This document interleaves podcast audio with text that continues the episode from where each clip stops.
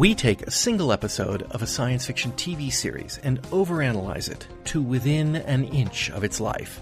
This is the Fusion Patrol Podcast. Welcome to the discussion.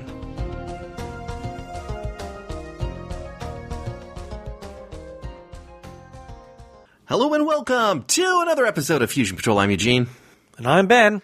And tonight we're looking at the exciting Space 1999 episode Space Brain. It's just another puzzle day on Moonbase Alpha when suddenly the computers all start to go crazy.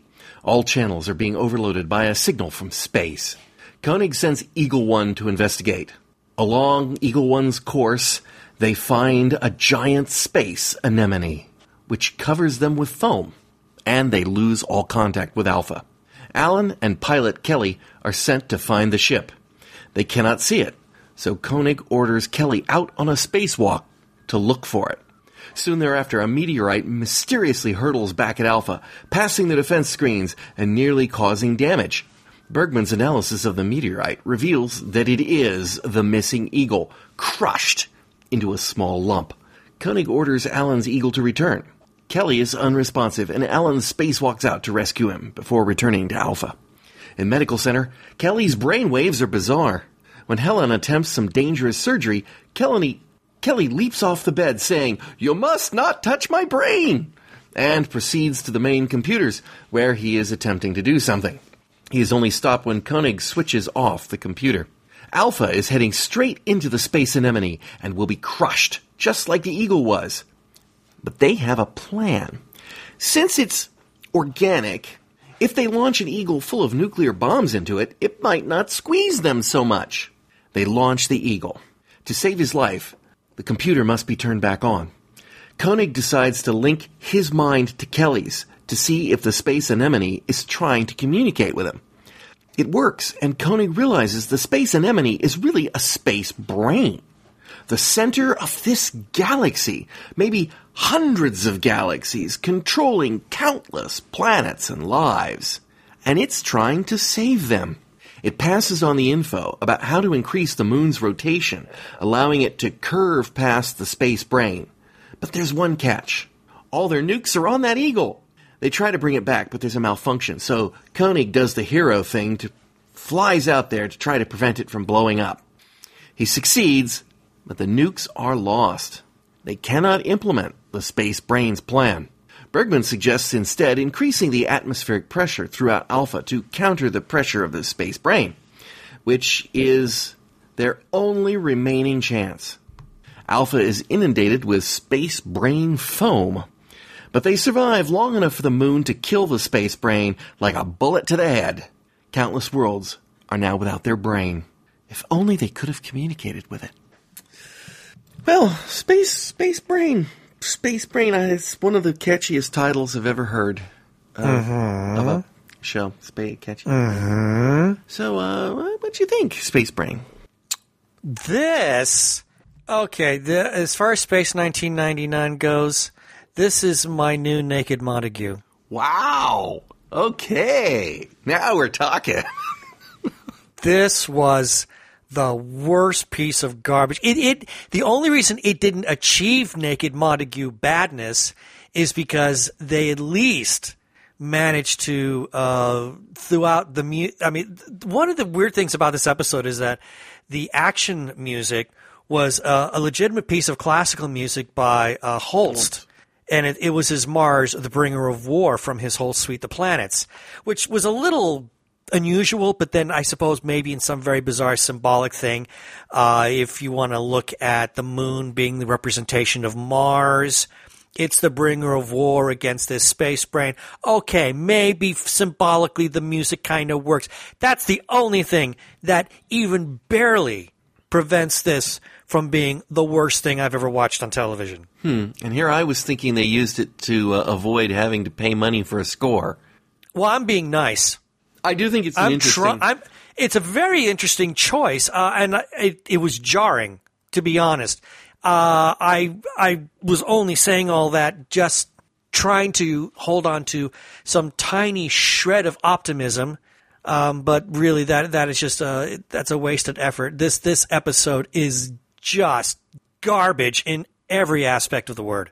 There is, there is another, um, there is another episode of Space 1999 that uses uh, classical music, um, still coming up.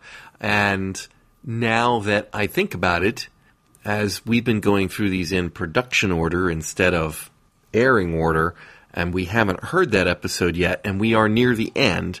So I, I, I was only half kidding about the cutting the Saving budget. money? Yeah. Yeah, it's possible. yeah, because now that I think about it, I really don't remember there being any kind of music except maybe music that we've already heard used. Right. I mean, there's there's clearly stuff by Barry Gray, who's done most of the soundtrack here and the theme, and you know, li- like many shows, you compose several episodes and then you reuse it in several more. And uh, I mean that's a time honored condition. and- Oh, and there, there's nothing. here. There's nothing ro- necessarily wrong with Right. that. Uh, and, and Space 1999's music, for the most part, is really generic, uh, very bland. So it can it can fit all over the place, but which then brings this uh, It's- the, the use of fit. Holst to be very bizarre. I mean, I love I, I love the planets. It's it's it's a fantastic piece. Uh, it's a fantastic collection for anybody who hasn't really heard it. I, I I love the music. I would say that it did not fit. It, It it just didn't does fit in the places they used it. no, it doesn't fit at all. That's what I mean. It didn't. s- It does not fit in this episode, either thematically or in terms of the overall. I mean, in terms of the context of the episode, or even in the scenes that they use. And there, there- I think there's two scenes. There's two scenes, and so the one at the beginning, I just I don't get it, and and trying to divorce myself from any um, context of the name or context of the of the title or, or what you know about Laws. It was It still doesn't kind of fit. it was kind of okay in the second one, kind of, but it was still Well- a little too bombastic. It is, and if you've if you're not familiar with the music, I mean, I was able to. I, I've watched that sequence like three times, I and I, I desperately tried to put myself in the the frame of mind of someone who had never heard this before, but had been following Space 1999 all the way through. So I, I'm, I'm trying to play. You know, I'm tr- I'm trying to straddle that line. And when we get to those sequences, it feels very, very weird. Mm-hmm.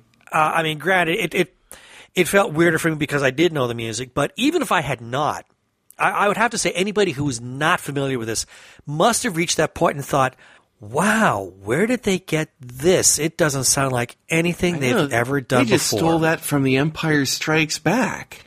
Yeah, actually, uh, New Hope. was uh, I thought the Darth Vader's The Empire's March came in the second. No, a- actually, uh, um, actually, and this is this is a, a real bit of trivia. Um, the opening sequence of Episode Four, where the Imperial cruiser flies overhead chasing the little rebel runner, you get that bum ba-da-da-dum ba-da-da-dum ba-da-da-dum kind of theme. That's because uh, George Lucas told John Williams, "I want something like this," and he played him uh, Mars, the Bringer of War. I was referring to the fact that that for years, years, uh, all you'd ever hear is when they came out with Darth Vader's or the Imperial March, that it was a ripoff of Mars, Bringer of Wars. I never got that. Oh. Interesting. I, I always liked the Imperial March better. Oh, I love the Imperial March. but I can kind of see the similarity. But I could see how if if you took those two in your mind, if you thought the Imperial March sounded like Bringer of War, then I could see how somebody watching this now might think they were ripping off Empire Strikes Back music. But it's just not. It's not right. I mean, it just it it like I say at the end when they're the, they're all foaming up.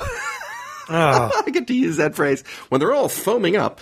Um, it's sort of there's sort of a, a an, an urgency and something's bad's happening kind of thing, which does not happen when they use it at the beginning. Then it's just it just Well, they don't even use place. the they don't even use the entire bit, and they only play it when the camera, quote, quote unquote, camera is uh, trained on the Eagle. Well, whenever they would go back to um, Alpha, it stopped. So it was very uh, disjointed. in its first use. It isn't until we get around to the second time where they play. It's an abbreviated version. Uh, I mean, you've got you've got it, it's it doesn't really start. I mean, it kind of more jumps in, but it does. Yeah, well- it's it's it's very condensed. N- nobody ever uses all of Ride of the Valkyries either. I mean, there are the Well, there's a good reason you- you- why. yes, there is, but you know, there's the famous bit that you use to get, and and it's it's true with Bringer of Bringer of War as well. There is that really that bit, the the one Uh-huh. that everyone knows, and that's what they're they were going for. I, but honestly, was it an artistic choice? Was it a cheap choice? I. I I, I'm not. I I, I don't I'm know. thinking it might have. They might have been thinking it was an artistic choice, but I'm not on board with it. Or Well, it's- they're paying I- you- for that sitar music by going cheap. Well, you might have something with the. It, it may be a really bizarre uh, uh, combination of both. Uh, and they may have very well looked at everything that they had recorded up to that point and thought, we don't have anything that will suit what the uh, alpha is about, you know, what the alphans are about to go through. We, we have nothing. But instead of getting someone to actually write new music, uh, I'm sure you know someone was just you know down the hall uh, in the studio and happened to be playing uh, Mars Bringer, or or somebody was at home listening to uh, Mars and thought, "Ooh, this might work." Okay, let's just contact whoever you know the the, the label or whoever owned that particular recording and said, "Can we use it?" Oh, slight, slight deviation for just a second. We don't normally do this, but I'll, I'm going to jump back for a second uh, because I was just listening to our podcast on the troubled spirit today, and I listened through the whole thing, and I listened to our discussion about the sitar music, and. Uh, I remember that I had right after the podcast, I had actually looked it up. That's the guy. You Yeah, it you're the guy. It's the guy, the guy that did all that. When you were talking about all the bands in Britain that were using sitar music, Yeah. that was the guy they always brought in because he was the guy. Ah. he was the one. Uh, it didn't matter basically what band was recording in Britain. If they needed a sitar, he was the guy. Hmm. So uh, it was definitely not an actor faking it. No, It he was the real. He's the real thing. yeah, he was the real deal. Yeah. So anyway, enough on that. Enough on that crazy sitar music, and back to that crazy space brain. I mean, can, can I can I say again what a really bad episode this is? I mean, this this one really sucks. You know, it's funny. I was reading through a book on Space 1999 that does some analysis on on this, and they were saying, you know, the show's got a lot of very good performances that really sell it. I'm like, really? What? What? it's like, okay. Please don't tell me they they refer to this one because th- uh, n- there isn't. No, they Uh, were talking about this episode. They were talking What? about this episode, particularly Koenig, just you know, really doing an amazing job. It's like, wow, okay, yeah, you're, you're just Oh, trying. really? You're just hoping to get a free set of DVDs from these people. No kidding. This was garbage. I mean, everybody is awful in this one. I mean, really, everybody is awful in this one. I, I do appreciate the fact that finally a patient realized I better get off this table before Doctor Russell. Before- yeah, before- yeah, touch because- my brain. Yeah, because Miss Botox is going to kill me. I'm sorry. I really need to stop doing that. I like Barbara Bain. I know they didn't I, have I Botox really back do. that woman's face scares the crap out of me. Yeah, it wouldn't be the first thing I'd want to see after I was recovering from Oh, surgery. heck no. It's gr- it's death. It's yeah, it's the Grim Reaper. Oh, we're not being. I'm sorry. Barbara Bain. We really do love you. We do. We do. We do. so, so puzzle day on Alpha. Oh God. How nice that everybody managed to bring jigsaw puzzles. The one that really kind of just bugs me is Koenig. He's got two pieces left, and he has to meditate over this. And I mean, really ruminate. He's like, okay, is it this one or is it this one? I really need to do this right because if I don't, all of life could be extinct on this moon. I mean, it's like, really? There's more- Please, how hard is it? There's more to it than that. I mean, you're right. As you get down to the last three or four pieces, a jigsaw puzzle usually goes quickly. He was setting a time record. Oh, yeah. And he's sitting I- there and that's there are two right. pieces left. He could have just gone thunk, thunk, thunk, thunk, thunk, thunk, and they'd have gone It's in. one or the other. Exactly. I mean, duh. And besides, uh, all you had to do was just actually look at one of the edges, uh, the, the for the lower piece, and it's pretty clear that's your that's the one that goes there. Mm-hmm. I mean, it was so freaking obvious, and for him to just kind of like stare over at, it, I thought, really. Did you, did you have to do that? Because already I know this episode's going to be a piece of garbage, but you're not starting it off well by doing that. But it's not just him. I mean, it's people all It's over everybody doing It's, puzzles. it's like it's a puzzle contest. It's like, do you? Th- I, I, okay, I'll be nice. I'll be nice.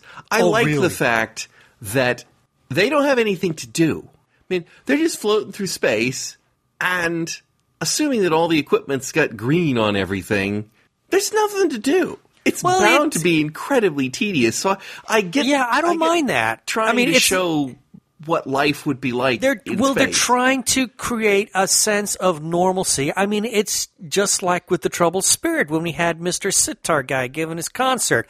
I mean, I like those kinds of things. I thought it was amusing that there were a gazillion jigsaw puzzles that were all over the place for people to be involved with, because uh, I figured, you know, okay, that well, I, I guess if you're going up to Alpha. And you're going to be stationed there for a while. Sure, you're going to have a little bit of downtime, you know, before it got blasted out of orbit. Actually, yeah. I, I Bring- more bring than that. puzzles. I would imagine that they probably that's the kind of thing you stock in a rec room, Yeah, I mean, I could see that. and I- and I could see people like when you come up. It, it could almost be a tradition when you come up to Moonbase, you bring another puzzle and you put it in the rec bag because that's Yeah, yeah, I'm okay with that. I mean, th- I have no, I have no problem with that whatsoever. It was, it was amusing. It was, it was Koenig mm-hmm. that. Oh yeah, that's what really just kind of left a bad taste in my mouth. yeah. It was it was he was thinking awfully hard about a puzzle that was basically done. Yeah, and he was Which says a lot time. about him. and he set a- a new record. He set a new record. It, it's, I mean, oh, it says so much about Koenig. Here's one that says so much about Victor Bergman, though. the computers start going wonky, right? And I think it's Dr. Russell is running out. She runs into Bergman and is like, What's happening? And he goes, I don't know. Either it's a practical joke or it's something interesting. I'm like, Victor, uh, Victor, for starters, if it's a practical joke and somebody that's not a good one. that's not a good one. And second No. off, if your computers aren't working, I'm not going to use the phrase interesting. I'm going to use, so that's it then. We're all going to die. I would say it's troublesome, at least. Uh huh. You know, I've become so enormously. You know, I really liked the character of Victor when I saw this show so way back when. Mm-hmm. I, I thought it was fascinating. You know, and a lot of that is due to Barry Morse. I, I, I loved him Oh, yeah, as an he's- actor. he's wonderful. I mean, he's fantastic. But I seem to remember the character being written so much better way back when, and watching it now, I, I just like one episode after another. It, it's like the the layers of disappointment just keep you know piling up on top of each other. Mm-hmm. Mm-hmm.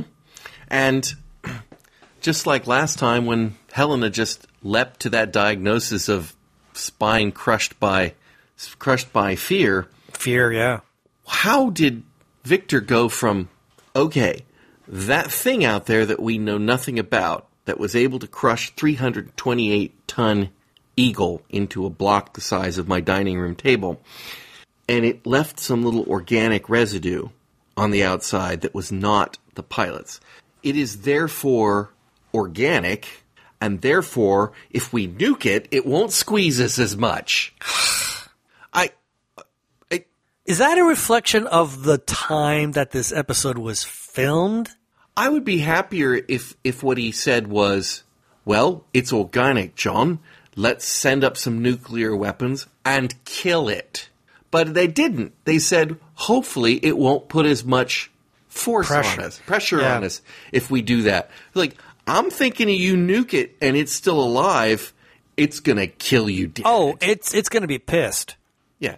Yeah. But instead, we go with this. Uh, seems like a plan. Okay, let's do that. I kind of hate doing it without trying to communicate. But, you know, okay, let's do it. That, yeah. And they were willing to blow up an eagle for that too. Mhm. Yeah, because they have plenty of them. Ton, tons of them. Tons. Actually, of them. we will see that in a later episode next season. They do We will a- see. They had they have a they have an underground garage. Oh, we've seen And it. This, we saw it in this season. yes, we did. That's right. Uh, Actually, yeah. in this episode, you see foam pouring out of the set. I mean, there aren't any eagles on the deck in the in the garage, but yeah, no, they've got they've got um, yeah. I I don't know. I mean, they've never given a number on how many eagles are on the moon base, but I would guess it would make sense that they actually had a fairly good sized fleet of them. They mean, they, hundreds, they must. Well, they have to because they keep blowing them up. I haven't been keeping an official count. Somebody asked us to do that uh, when we started our Space 1999, and because somebody else had kept count on some website about how many people were killed, and you know, starting with 311 and working your way down. And oh, we don't know how many eagles they started with, but they actually haven't wrecked that many. It just seems like it. It seems like it, but remember, a lot of the eagles they wrecked didn't really happen. Yes, they. Yes. And okay, this one that they wrecked on the moon, this one they just crashed on the moon. That looked totally salvageable to me. yeah. It didn't blow up. I mean, it just crashed nearby. It crashed. They They can just go haul it. it back in and fix it. I mean, so uh, assuming you got parts, but or they could use that for parts for the other Eagle. So it's not. I mean, It obviously just- the one that got crushed, that one's. Oh, that one's probably going to be a bit of a fixer upper. Yeah. Uh, a bit. Well, we got 328 tons of metal here, John. We can re- reuse. You know, it just feels like the entire fleet of eagles have been destroyed multiple times. Um, so, also calling to mind the trouble spirit. Koenig somehow gets the notion in his head, I think, probably because of all the stuff showing up on the medical monitors, that Kelly is somehow in communication with the space anemone as they know it at that time. And he tries symbiosis, a medical technique of linking two minds together. Is that not some form of what we were discussing as being sort of realistic in the last uh, realistic's the wrong word there definitely in the last episode where where Victor was talking about um, psychic energy waves that you know we were talking about the fact that they they seemed to think they were real. Yet the command crew seemed relatively skeptical even though Victor assured them it was real. Here we have a technique which is basically that with wires? Yeah. Isn't it? So, I, I mean, it, it's keeping with that. There is this sort of brainwave function or something that you can do. Right. It just, it's just odd that they have this sort of inconsistent view from episode to episode of what. oh, please. I mean, you okay? so, uh, yes. do. Well, isn't okay? You let's just talk. Okay, you brought up the inconsistent. Thank you, because there is one huge. I, I'm going to jump off that, but you're right. That is an uh, that that is clearly um, a symptom of the fact that the writers just cannot seem to maintain any type of continuity from one episode to the other. I mean, they don't have to create any kind of heavy story arc. They don't have to do that. You could still maintain some kind of continuity, We have this. We have and the, they don't do that here because probably the most egregious one of them all is when Koenig is in his little uh, his little telepathic powwow with Kelly, and now we know what the space brain is, and he gives this whole big speech about it's the center of the whole galaxy the galaxy. The and, and galaxies. I mean, he he's practically inferring that it's the center. You know, it's the central intelligence of the universe. He is. It does. Sound and I'm like that. thinking, oh, so have you finally come upon the physical manifestation of that space god you guys were talking to in uh, Black Sun? Yeah. I don't know. I don't know if this is supposed to be the same thing or something else, but I will say I do still think there's a space god story arc here. It just doesn't have much of a plot. Um, Wow, you're being kind. you know, just an idea here. and there. I, I don't know. I, I really don't know. I mean, are we supposed to believe that Alpha's not even in the same galaxy as Earth now? At this point, I think we're yeah, I think we're supposed to believe it's in a completely different galaxy. Or is this hey, galaxy, that's that thing with a with a sun and nine oh, yeah. planets. Now we and we have seen that in past episodes where we and I wish I could remember which one it was, but there The eye blinking, unblinking eye in the sky. Uh, my, that's the one. Thank you very much. And the the the terminology, the use of uh, astronomical terminology was so unbelievably bad that anybody with the slightest scientific understanding must have been insulted at the moment they saw that. And I'm surprised that more, and, and I, I have to wonder how many, how many people turned off their televisions when that happened. But since, well, probably none. Because if you were at all interested in in sci-fi stuff, hey, you're eating it up because you're getting some sci-fi stuff on TV. I know because it's all we had. Yes, that's why I watched it. but but because there's no picture on the screen like there was in Space Eyeball, which I cannot think of its name, we don't know. Maybe he's meaning that literally. This is the center of this galaxy and countless other galaxies, hundreds of them. Hey, maybe he meant that, or maybe he meant solar systems. We don't know because it's such a ambiguous and meaningless term. Do, does a solar system or a galaxy, for that matter, need a brain? What does the brain do for it? I mean, the the functions of a solar system, the functions of a galaxy, whichever we want to call it, do not require a brain to operate.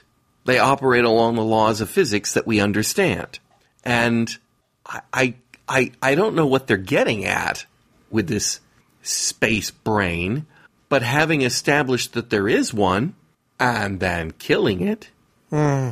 I don't know. And okay, let's let's take this back one step further. if Alpha in the earlier Space God, the Space Brain, Space God, and Collision Course, uh, and well, Black Sun was the Space God one, and then Collision Course. So there's two examples right off the bat where Alpha has passed through some sort of a space warp. And there's also the one where they go to, into the future and find the moon around the Earth again. Uh, so, I mean, we've gone through at least three space warps. And we have had a consistent uh, indication that there is an intelligence behind those. Right. So, did the space god intentionally use Alpha as a bullet to kill that pesky space brain? Ooh, well, there's a thought. Because lined him up and shot him through like a bullet. Uh, that's that's a thought. Oh, by the way, that episode we're trying to think of it's it was another time, another place. Another time, another place. Wasn't that the one where the wasn't that the one where the they went? Everybody's to- being duplicated. right. They go to the Alpha and the fu- uh, Earth and the Alpha in the future. Yeah. There was there was also the one where the brain, the eye was keeping an eye on. Yeah. That's a different uh, one. Guardian of Piri, maybe. No, that's that's uh, Catherine Shell. I honestly can't think of the name of it, but it was it was a dreadful one. Yeah, it was. It was Yeah, hideous. It was bad. Um, I'm I'm hoping the listeners are out there going, ah, I can't believe you can't think of the name of that episode. But I can't think. It's of the name called memory repression. We don't want to remember. And and the problem is, I think there's I in the name, and there isn't. And but my brain is stuck on that, so I'm like, Eye of Horus, Eye of Destiny, Eye of Hurricane. you know, just uh, but it's not that. There's nothing to do with it. Oh well. All right. Not not going to try to figure it out. Not even going to not even going to look it up. Um No, because I'm trying to look it up. Okay, there you go. When you when you get it, thing. So next thing, um, they send the nukes out with a remote control Eagle. Then they decide, hey, we don't want to nuke it because we need those nukes, and we can talk about that scheme. So they turn the Eagle around, and then once it's pointed back at Alpha, the control systems blow out, and it's now a nuclear bomb aimed straight at Alpha. Intentional? Hmm. Space brain trying to kill him solves my problem. Nuke Yeah, him. no kidding. Except that at that same time, Space Brain is trying to teach them how to get out of the way. Or, Right. or is this space god preventing them from getting the nukes so that they can't get the moon out of the way so that they can't fail to kill it? Okay, wow. Because it, it makes no sense that they turn the thing around and then the control circuit would just go and burn out. Mm-hmm. And it- electronics don't work that way. Oh, I wasn't expecting you to actually use me, turn me around. Oh, well. So it felt like it was intentional, but there's obviously no reason Space Brain would do that because that's entirely against what it's trying to achieve, Right. which is its own existence and survival. So anyway, I just posit that out there because I still have this massive conspiracy theory that the universe was conspiring to kill the Space Brain. Koenig flies an eagle up there in his hero moment. He gets out there and he docks the eagle with the other eagle, the out of control eagle, heading towards Alpha, and he runs over to the other eagle and he tries to he tries to work the controls and get it out of the way, and he can't. There's no hope. I can't do it. It's, it's locked in place. There's, there's nothing that can change the course of this eagle that I can do. So he runs back to his eagle, which is docked to it and setting right next to it, a parallel course. Couldn't he have just pushed a little bit? You think? He didn't even need to go onto his eagle. All he had to do was to get over there and nudge it out of the way. I mean, yes, the intent was to save the eagle in the first place, but failing to do that, he could have pushed it so it didn't come so darn close to Alpha. Right. Didn't do it. No. Anyway, okay.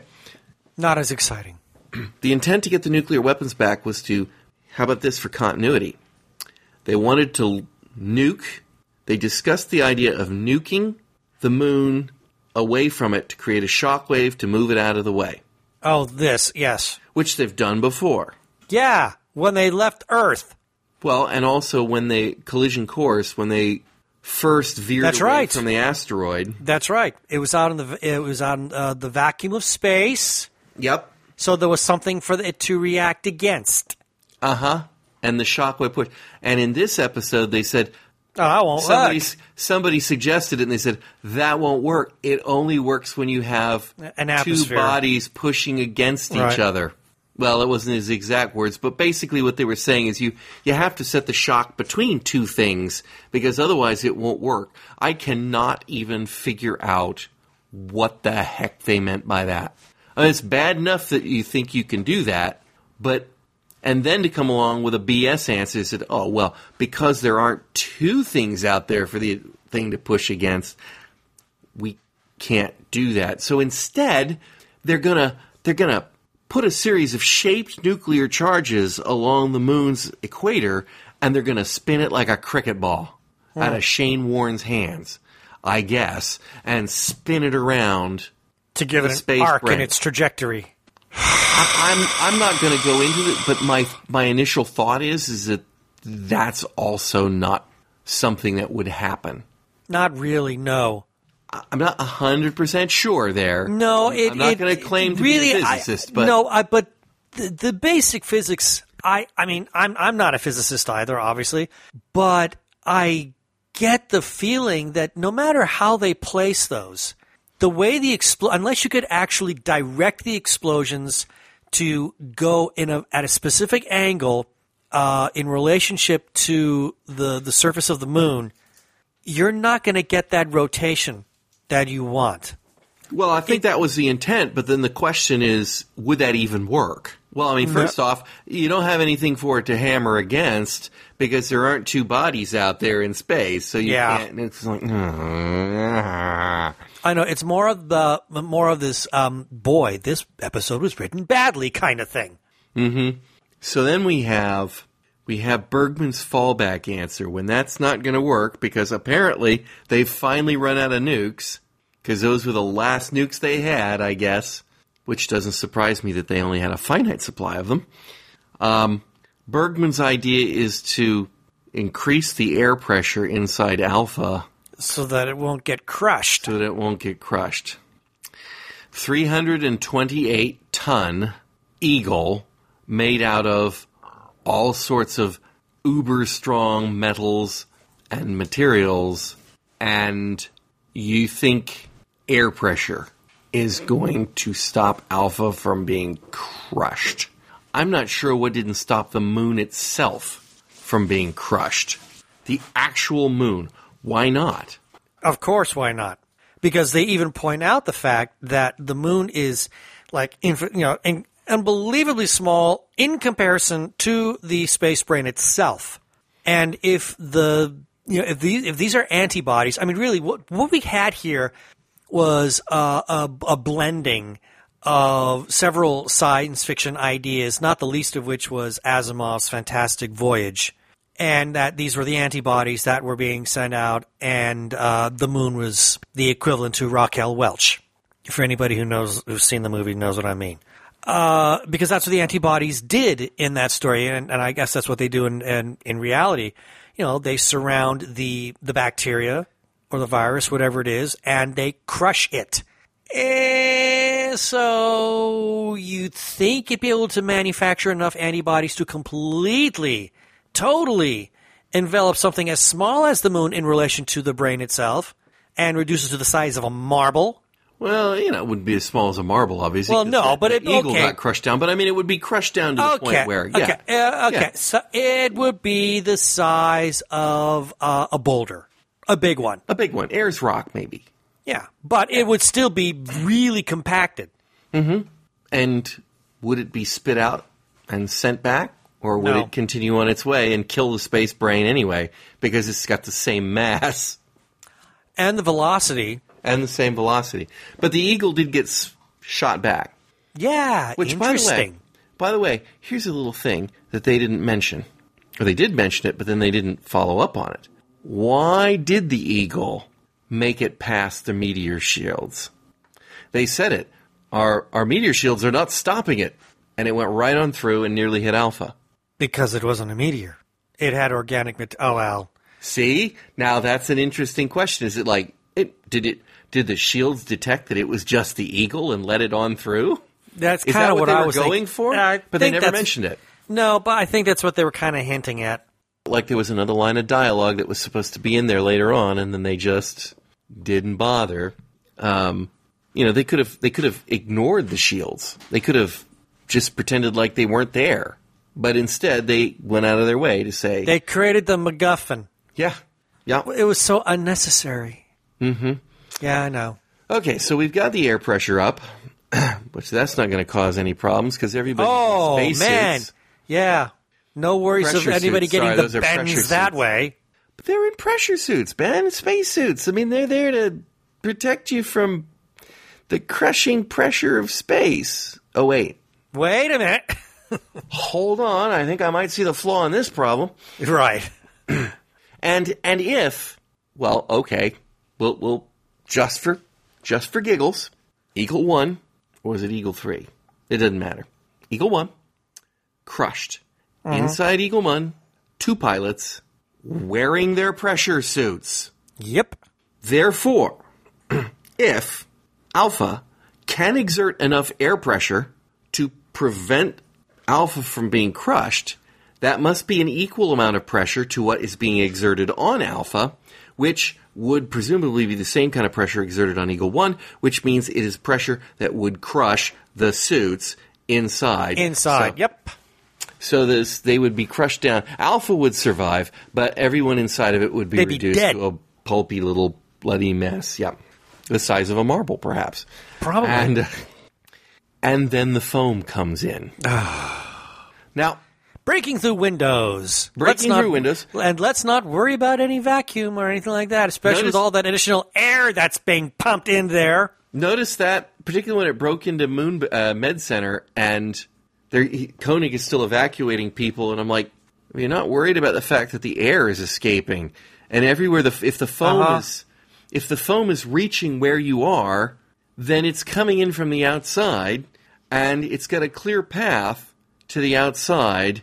I guess the air pressure was holding. It's a combination of the air pressure so and the foam. it was holding it in. Yeah. It's a combination because obviously the foam itself has got enormous pressure, even though we really didn't see it squeeze anybody in alpha. But it's got tremendous pressure. That mixed with the unbelievably high air pressure to, in order to keep alpha from being squished and you know and completely compressed.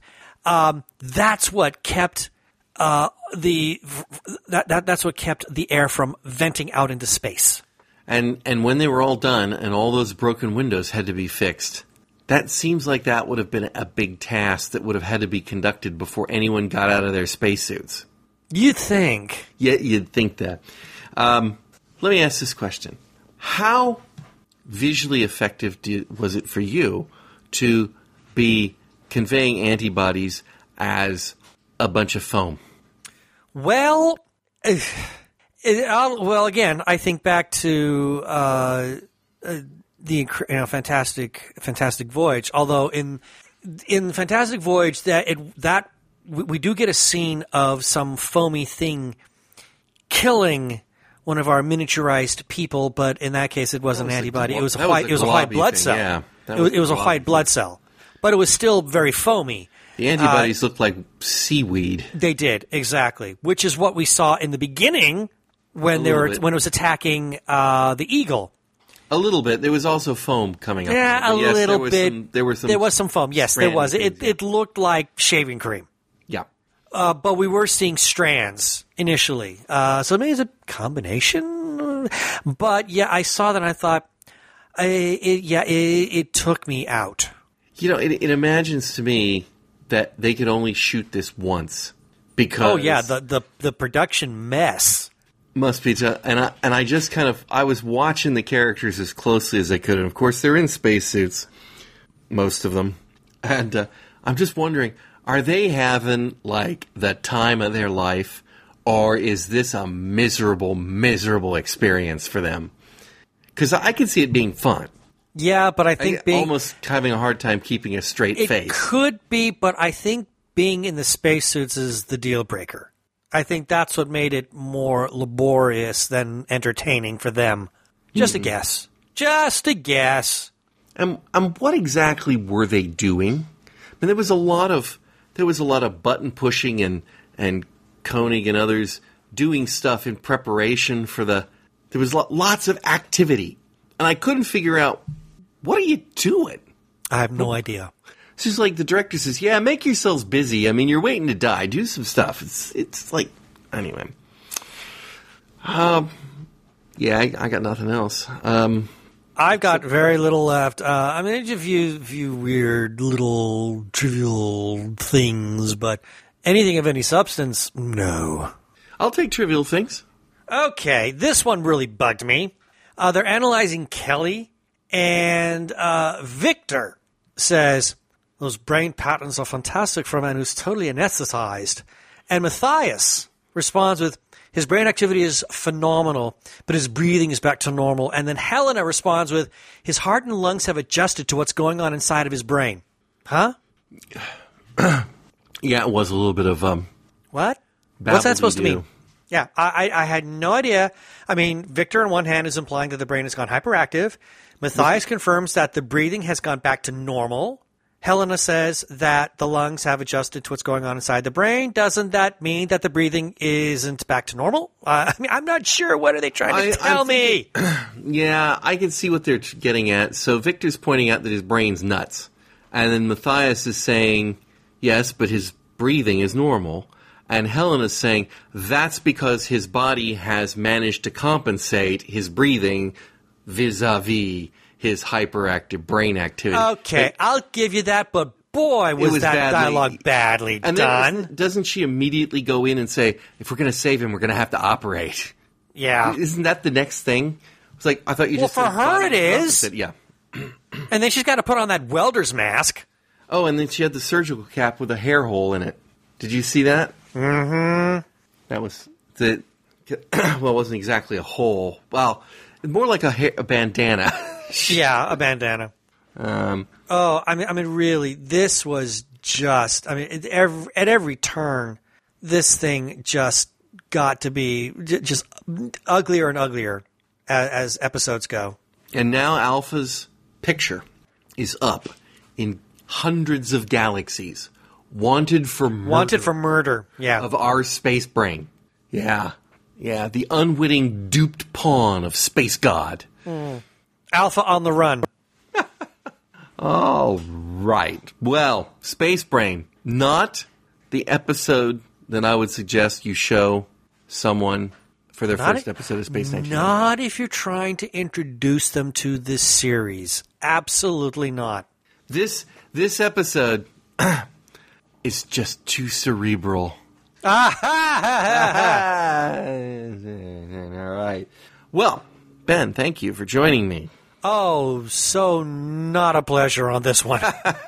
And listeners, I do hope you'll join us again next time on Fusion Patrol. Cheers. Fusion Patrol is a Lone Locust production. Like us, please consider becoming our sponsor at patreon.com slash fusion patrol. We'd really appreciate it if you could leave us a review on iTunes. Stop by and visit us at our website, fusionpatrol.com. Search for us on Facebook under Fusion Patrol. Check out our Twitter handle at Fusion Patrol. Or just send us an email at feedback at fusionpatrol.com. Please come join the conversation. Our music is Fight the Future by Amberwolf.